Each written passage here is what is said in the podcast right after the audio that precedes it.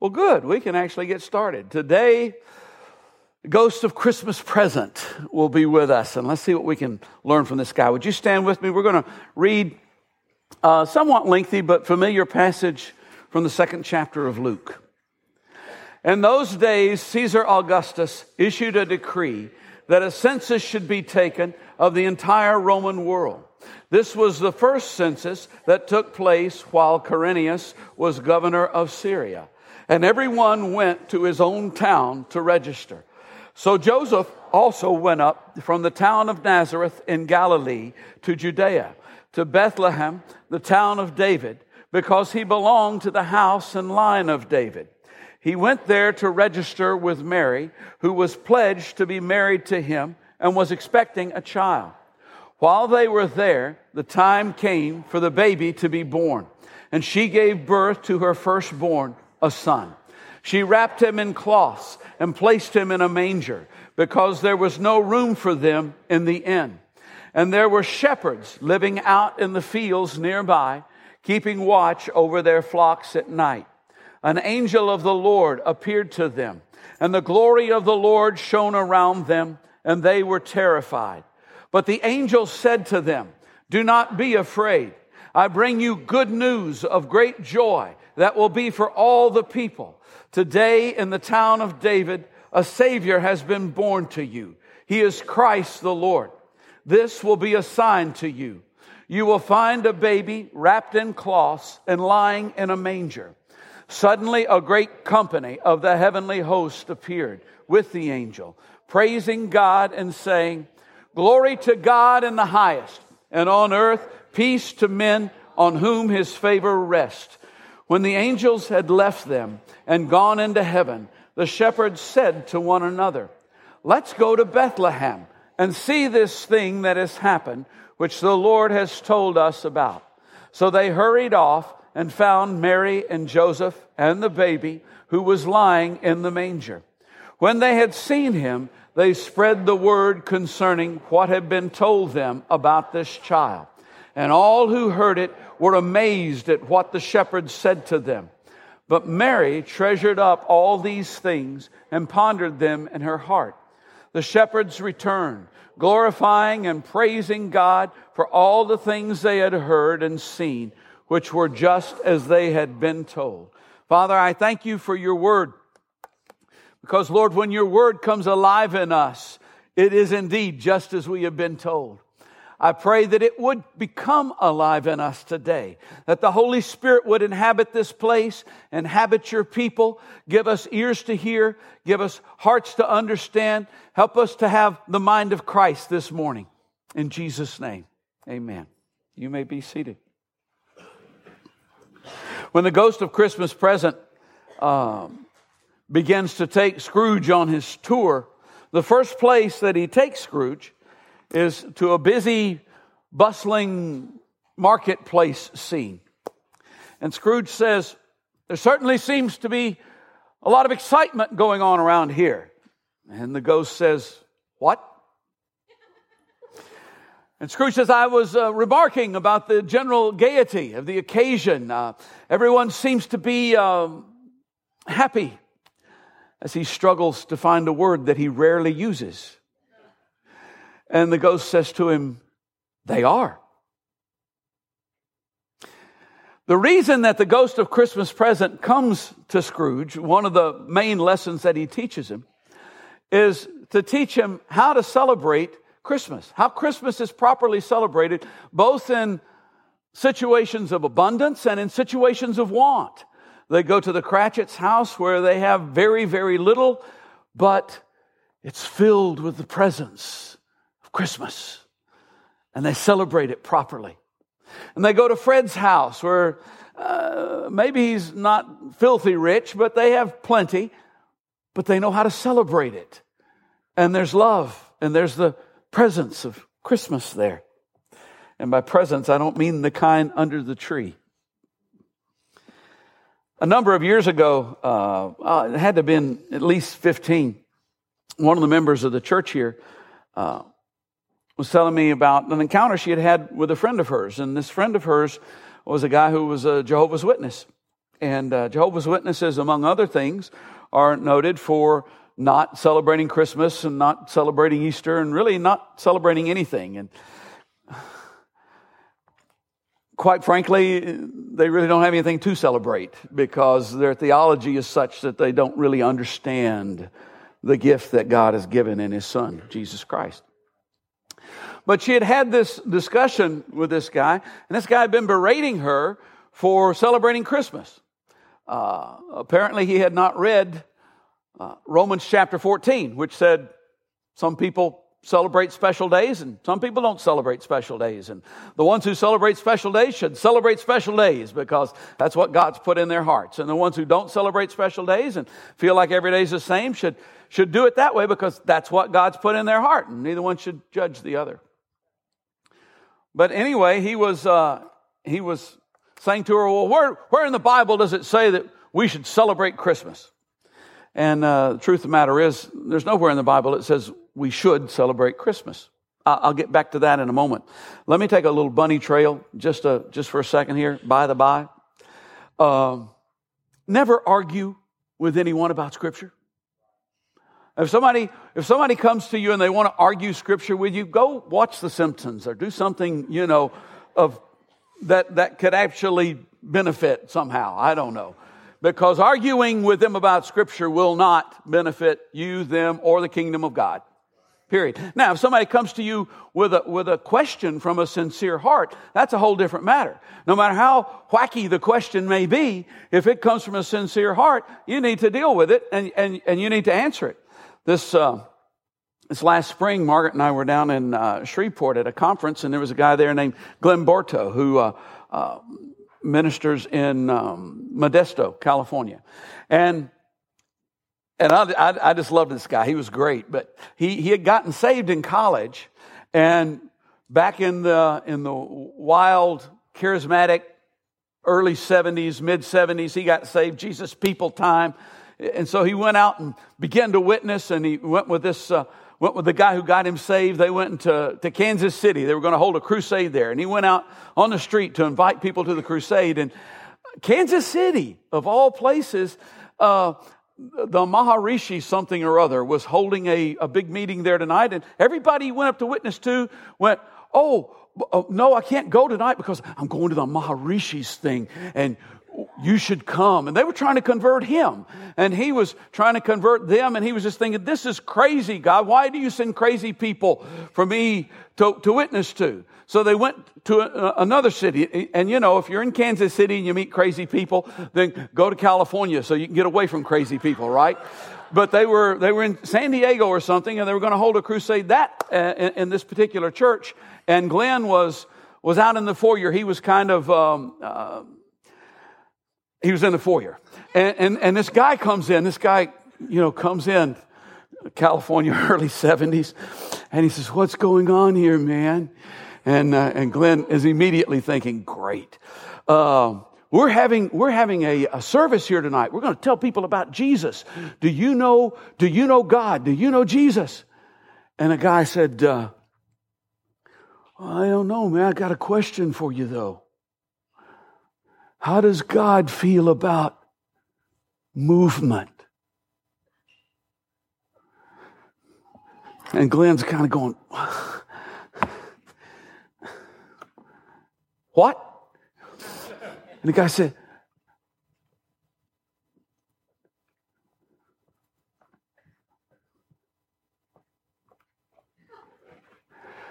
How does God feel about that? Glenn is gone. He's okay with that. God, God is all right with that. And the guy goes, Really? Yeah. How does God feel about? He, he's okay with that too. God's all right with that. The guy got saved, gave his life to Jesus Christ. So somebody's got a sincere heart. It doesn't matter how wacky the question is. But if they want to argue scripture, Bible says have nothing to do with them. Back, back, back away from the arguer and have nothing to do with them. So anyway, getting back to the question where does the Bible tell us that we're supposed to celebrate Christmas? It doesn't tell us that we're supposed to celebrate Christmas, but it certainly tells us how to celebrate Christmas. And so that's what we're going to look at today. Just like, just like the Ghost of Christmas Present showed Scrooge how, we're going to very quickly look at three different situations, three sets of characters. In one case, it's, I guess, just one character here to, uh, to find out how we should celebrate Christmas. And the first character we're going to look at is not actually in the story, and that's the innkeeper. We just assume he's in the story because there was no room for them at the inn. And of course he was in the story. Bethlehem was a little bitty town. But remember, a census was now being taken of the entire Roman world. And to the Jews, that meant they had to go back to their hometown in order to register for the census there. And so a lot of people were of the house and line of David. And David's hometown was Bethlehem. So Joseph found his way there. Lots of people found their way there. And when they got there, I mean, the innkeepers were doing a very brisk business, I'm quite sure. In fact, an overwhelming business. So actually, there were, not only was there an innkeeper, there was more than one innkeeper, but really only one mattered. Because there was only one who actually said, Well, I don't have any rooms, but uh, I'll make a place for you. And so the first thing that we need to understand about how to celebrate Christmas is we got to make room for Christ. This is especially true in a, in a season when so many have no room for Him. None whatsoever. And it's so easy for us to go along with this. How many of you know that the popular thing to do is almost never the right thing to do?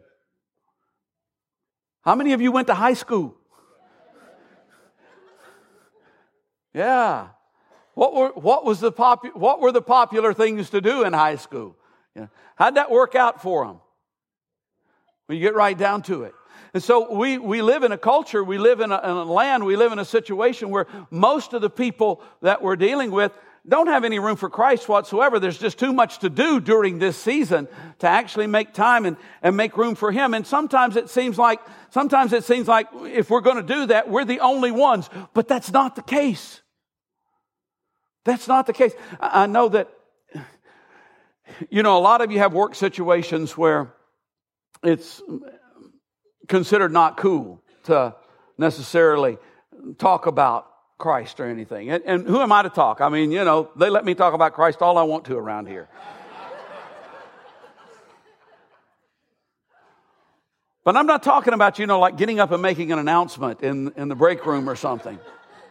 You know, I'm talking about just, you will discover, if you'll make a little bit of room for Christ at your work, you will discover that there are all kinds of people waiting around who would love to do that as well. They just have never seen anybody, don't know how to do it.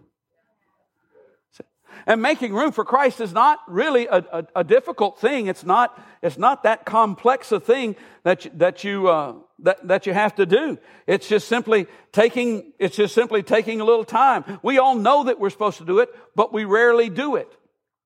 We rarely, we rarely get, get around to doing it. During this time of year,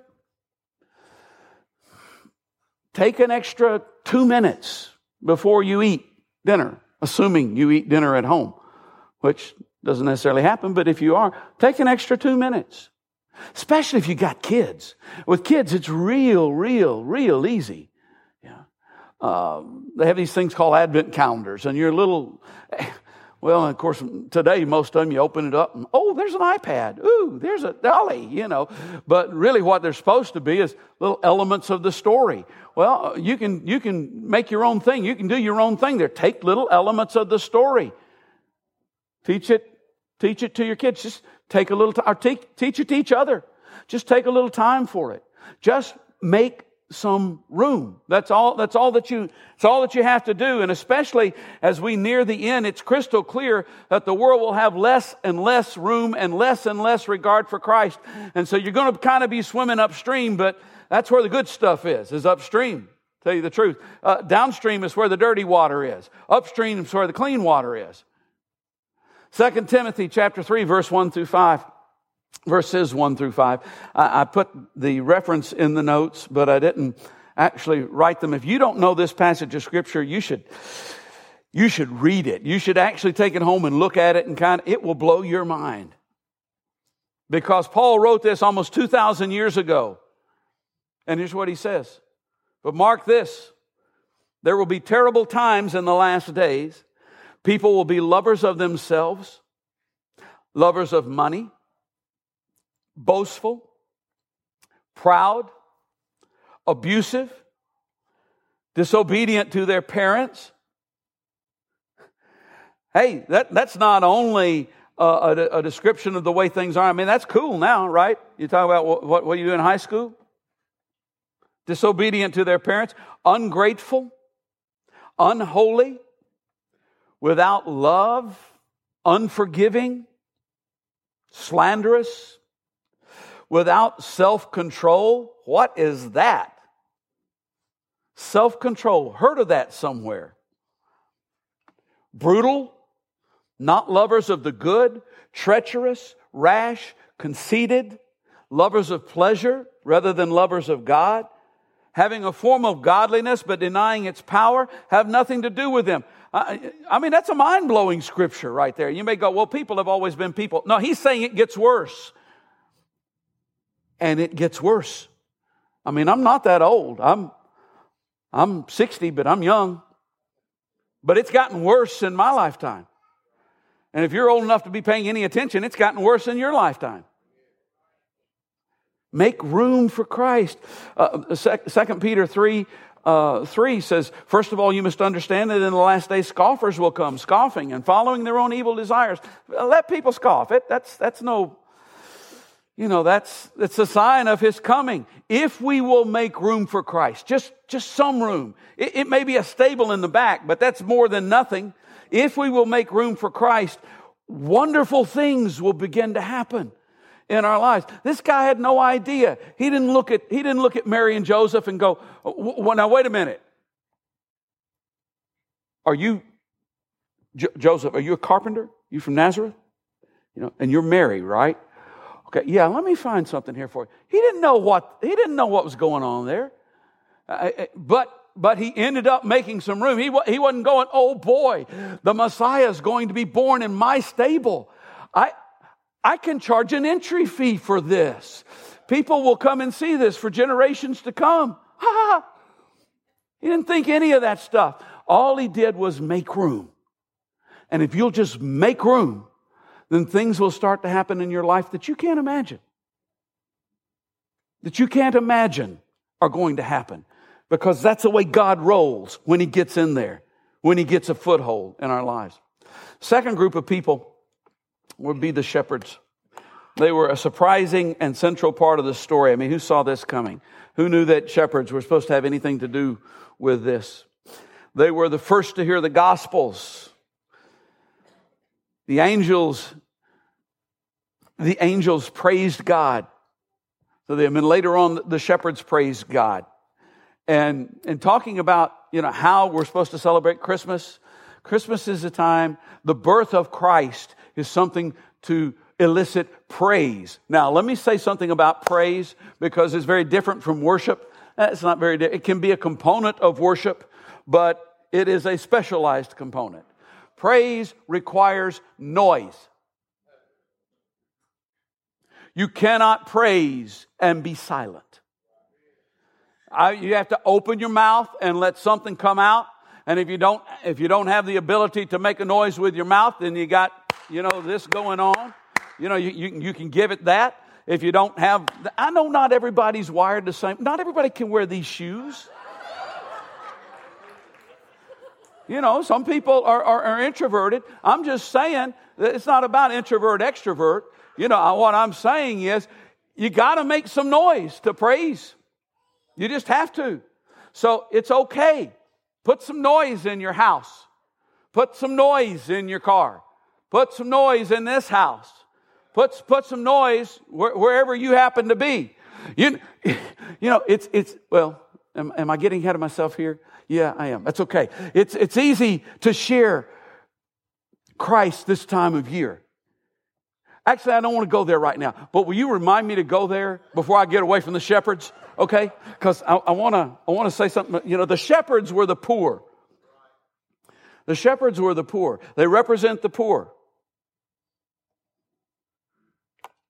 When, uh, when Ghost of Christmas Present and Scrooge are, are uh, leaving that first scene, the Ghost of Christmas Present's got this torch, and Scrooge says, There are, there are wonderful flavors emanating from that torch. Uh, would, that, would that benefit any kind of dinner given on this day? And the ghost says, Any kindly given, but to a poor one most. Uh, Christmas Carol doesn't have a lot of, doesn't really have scripture in it, but Dickens was a strong believer and he's got it, he's got it woven all through. And he says, Why do a poor one most? Because it needs it most. And the truth of the matter is, the grace of God always flow. When Jesus says that the, that the first shall be last and the last shall be first, he's not talking about on that day. That's the way it flows throughout the entire kingdom of God, throughout all of, all of history, all of eternity. You may not necessarily have the money to put the presents under the tree that you want, but if you'll make room for Christ, you'll discover that the presence and the power and the fragrance of God will show up at your celebration. They represented the poor. They also represented the chosen uh, ones. They represented Israel. Uh, over in Romans 1:16, I'm not ashamed of the gospel because it is the power of God for the salvation of everyone who believes, for the Jew first, and then for the Gentile as well. So this is the proper order in which it was supposed to come. And then they were the first people to share the gospel. They were the first evangelist. Says we read it today. When they had seen him, they spread the word concerning what had been told them about this child. All who heard it were amazed at what the shepherds said to them. It is e- now. What am I supposed to tell you about before I leave the shepherds? Thank you very much, Miriam. How easy it is to share Jesus this time of year. It really is. In fact, it's easier than it used to be. You may go, what? That, that's, that's impossible because used to, you know, everybody wasn't suing everybody for talking about Jesus. No, it, listen, it's easier. Today, if you, if you just say Merry Christmas to somebody, it doesn't mean what it meant 50 years ago. 50 years ago, it meant, hi, how you doing? Today it means, I didn't say happy holidays. I didn't say have a nice day. I said Merry Christmas. And they know that. They know, I mean, that, if that's all you can do, that's something. That's a beginning. I was talking about making some noise. And you know, one of the things that occurred to me, you might not be able to witness to people at work, but when you go to the bathroom, you can whistle Christmas carols. I'm not talking about jingle bells, okay?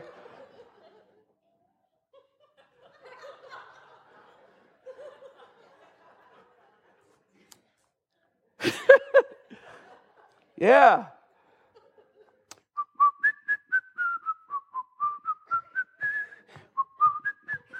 Hey, that's a cool song. Where'd that come from?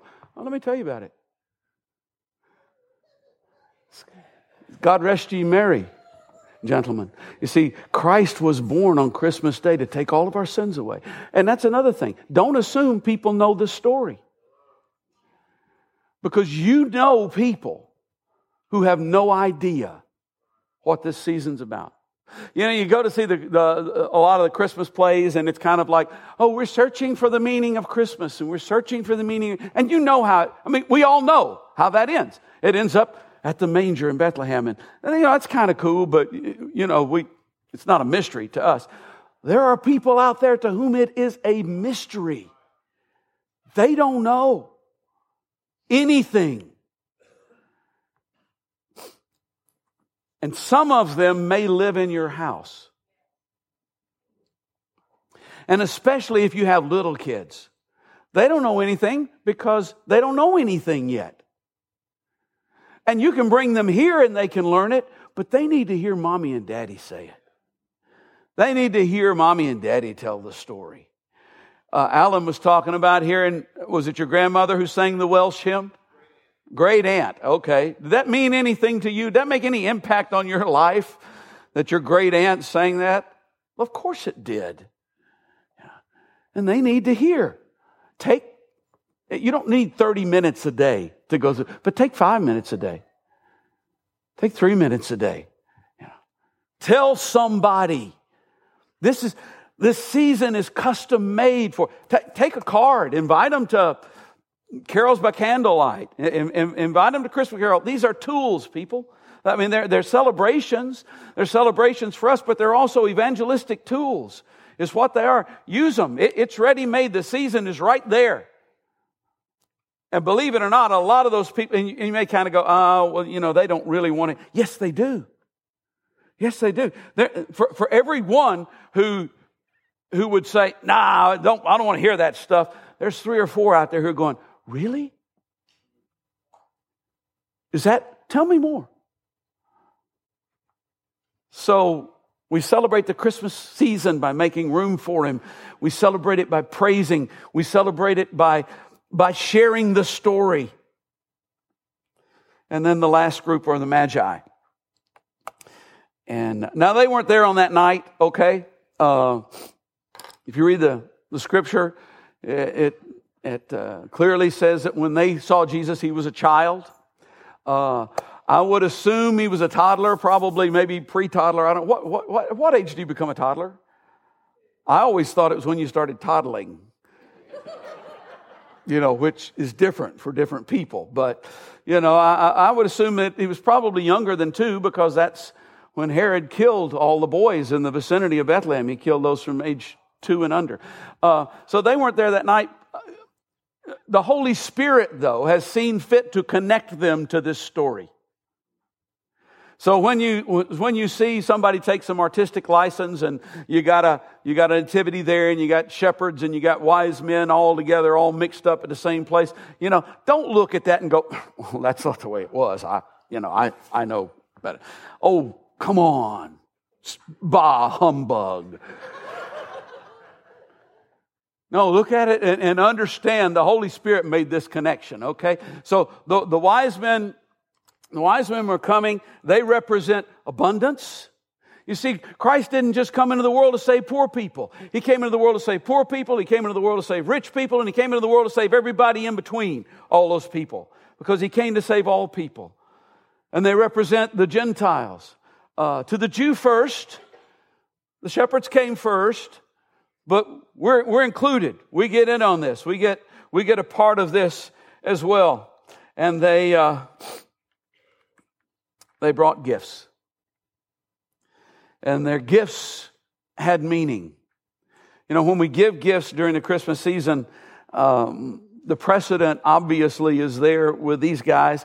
The real precedent is there with God who gave to us. I love to give gifts to my kids uh, and my wife as well. Uh, I, and in both of those instances, and I love to give gifts to my friends too. Okay, I mean, uh, let's let's be honest. But you know, my kids and my wife. I mean, that's that's the real special thing. And really, we're just reflecting God in both of those things, because when Jesus left, he gave his bride gifts, the scripture says. And God, on Christmas Day, gave the greatest gift that he had to his children here on this earth. So, I mean, that's, that's the reflection of it. But these guys gave, gave meaningful gifts. They gave important gifts. They brought him gold because he was a king. They came looking for the one born to be king of the Jews. Uh, and Luke chapter 1, verses 32 through 34 say, The Lord God will give him the throne of his father David. He will reign over the house of Jacob for, forever. His kingdom will never end. He will be a king. It says over in Psalm 2 that he will reign all, over all of the nations with a, with a rod of iron. He will rule over them says in Daniel chapter 7, his kingdom is an everlasting kingdom. His dominion is one that will not be destroyed. He was a king. And you already know that. I'm just giving you ammunition because you're going you're going to be talking to some people when you leave this place. They brought frankincense. Frankincense was the incense, a major component in the incense that, that priest would burn, would offer up before God. And only the priest were allowed to do that. It says over in Psalm 110, verse 4. The Lord has sworn and will not change his mind. You are a priest forever in the order of Melchizedek. And Jesus makes it very clear that this psalm was about him. Next year, when we're going through uh, various series about Jesus, when we get to, to the fall, there'll be, there'll be one week that we'll be talking about Jesus in Hebrews. And when we get into Hebrews, we'll discover that uh, being a priest out of the order of Melchizedek is a big deal. It's a whole lot bigger deal than being a priest out of the order of Aaron. And in fact, there's only really been one. It also tells us in Hebrews that we have a high priest who can sympathize with our weaknesses. We have a high priest who, who intercedes before us, before God. We have a high priest who has passed through all the heavens and entered into the most holy place with his own blood and offered once and for all a sacrifice for our sins. And then that leads us to myrrh. You know, uh, bringing gold was pretty easy to figure out. If we're going to go look for the king of the Jews, we better take some gold. Uh, and even though it might be more difficult to figure out, they might have even been able to somehow or another to figure out he was going to be a priest king, king priest. They could bring incense as, as well. But where did this myrrh thing come in? This was absolutely the inspiration of the Holy Spirit. Myrrh was uh, one of the major spices, one of the major components used in embalming the dead. And interestingly enough, if you just want, you know, if you if you got a, a heathen who uh, enjoys trivia, you could maybe use this as a hook. Uh, Smyrna actually is the town we live in was actually named after the, the town in Asia Minor, which is one of the seven churches in Revelations. The reason it's uh, Smyrna is because myrrh was the major, um, the production of myrrh was uh, the, the, the major industry of that city. So, anyway, they bring myrrh. Why? Because he was going to be a sacrifice. I love, uh, I love we three kings of Orient are, and I particularly love the verse Glorious now, behold him arise, King and God and sacrifice. Hallelujah, hallelujah, peals through the earth and skies. King and priest, yeah, those kind of fit together. Sacrifice, where did that come from? Where that came from was on high because we serve a God who is so mind blowingly amazing in what he comes up with and the way he does things and the way he puts stuff together. Wow. Really? A sacrifice? Yeah, really. You see, when you share Christ with people, all you need to know, you don't, you don't need to know a bunch of you don't have to have a theology degree. All you need to know is Jesus Christ, the only Son of God, came to this life. He lived a sinless life. He died on the cross as a pure sacrifice for our sins. God raised him from the dead on the third day, and everyone who will put their faith in him will have eternal life. That's all you need to know. All, you know, the rest of the stuff, you know, well, what about the Ten Commandments and things like, all right, the Ten Commandments, uh, yeah, that's cool. You know, if you, if you, if you keep all the rules and everything, God will be more pleased with you. He won't love you more. You know, it always kind of gets under me when you hear this coach speak about, I want you to give 110%. There's no such thing.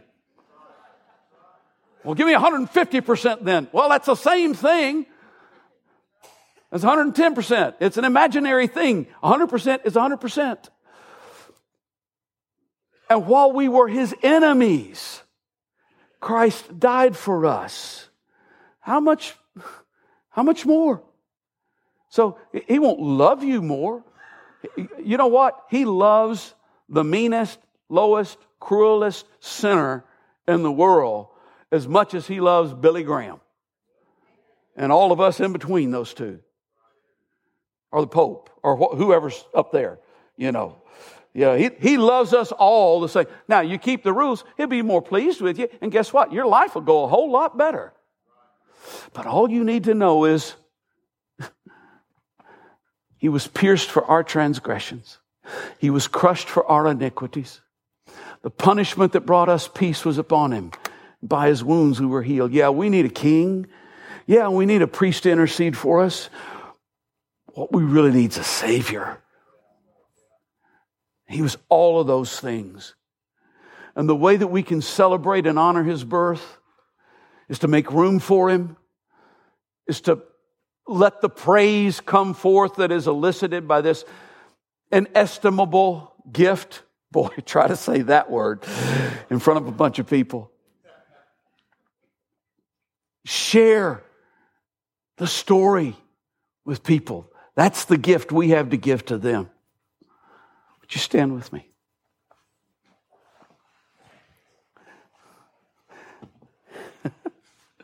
Say, well, I can share the story any time of year. Yes, you can. You absolutely can. I hope you share it every day of the year. But the truth of the matter is, this season, more of them are attuned to be ready to listen to it. Those who are going to minister come forth at this time. And if you're here today and you need ministry, you come forward. If you're here and you need to meet Christ, you come forward. If, and by ministry, you may have a physical need, you may have an emotional need, you may have a financial need, whatever. But let me also make another suggestion. If you're here and the thought of sharing Christ is intimidating to you, come forward and ask. And I'm serious. Uh, you know, boy, you kind of go, well, you're kind of putting everybody here on the spot, aren't you? Yeah. Yeah, yeah.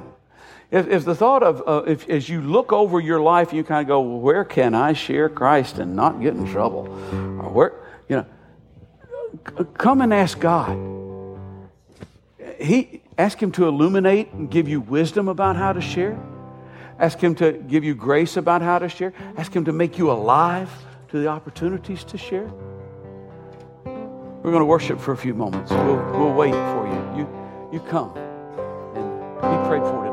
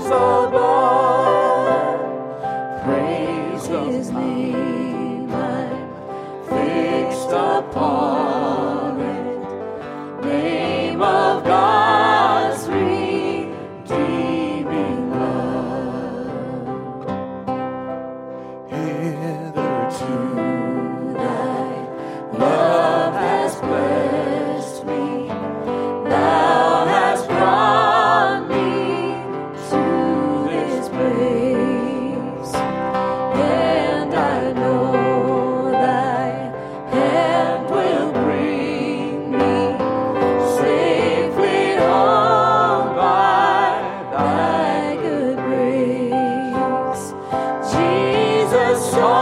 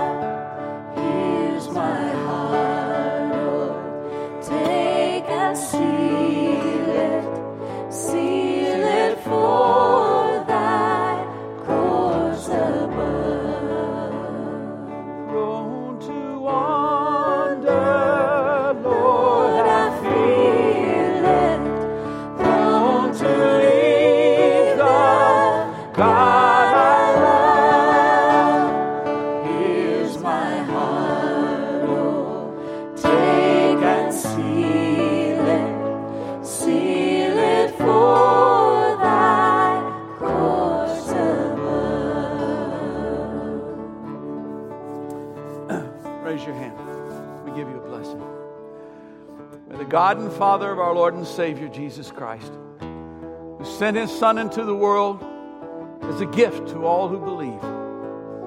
May that gift be manifested in your life. May you give it away. May you have the joy of those who obey him, the joy of those who celebrate his coming through Jesus Christ our Lord.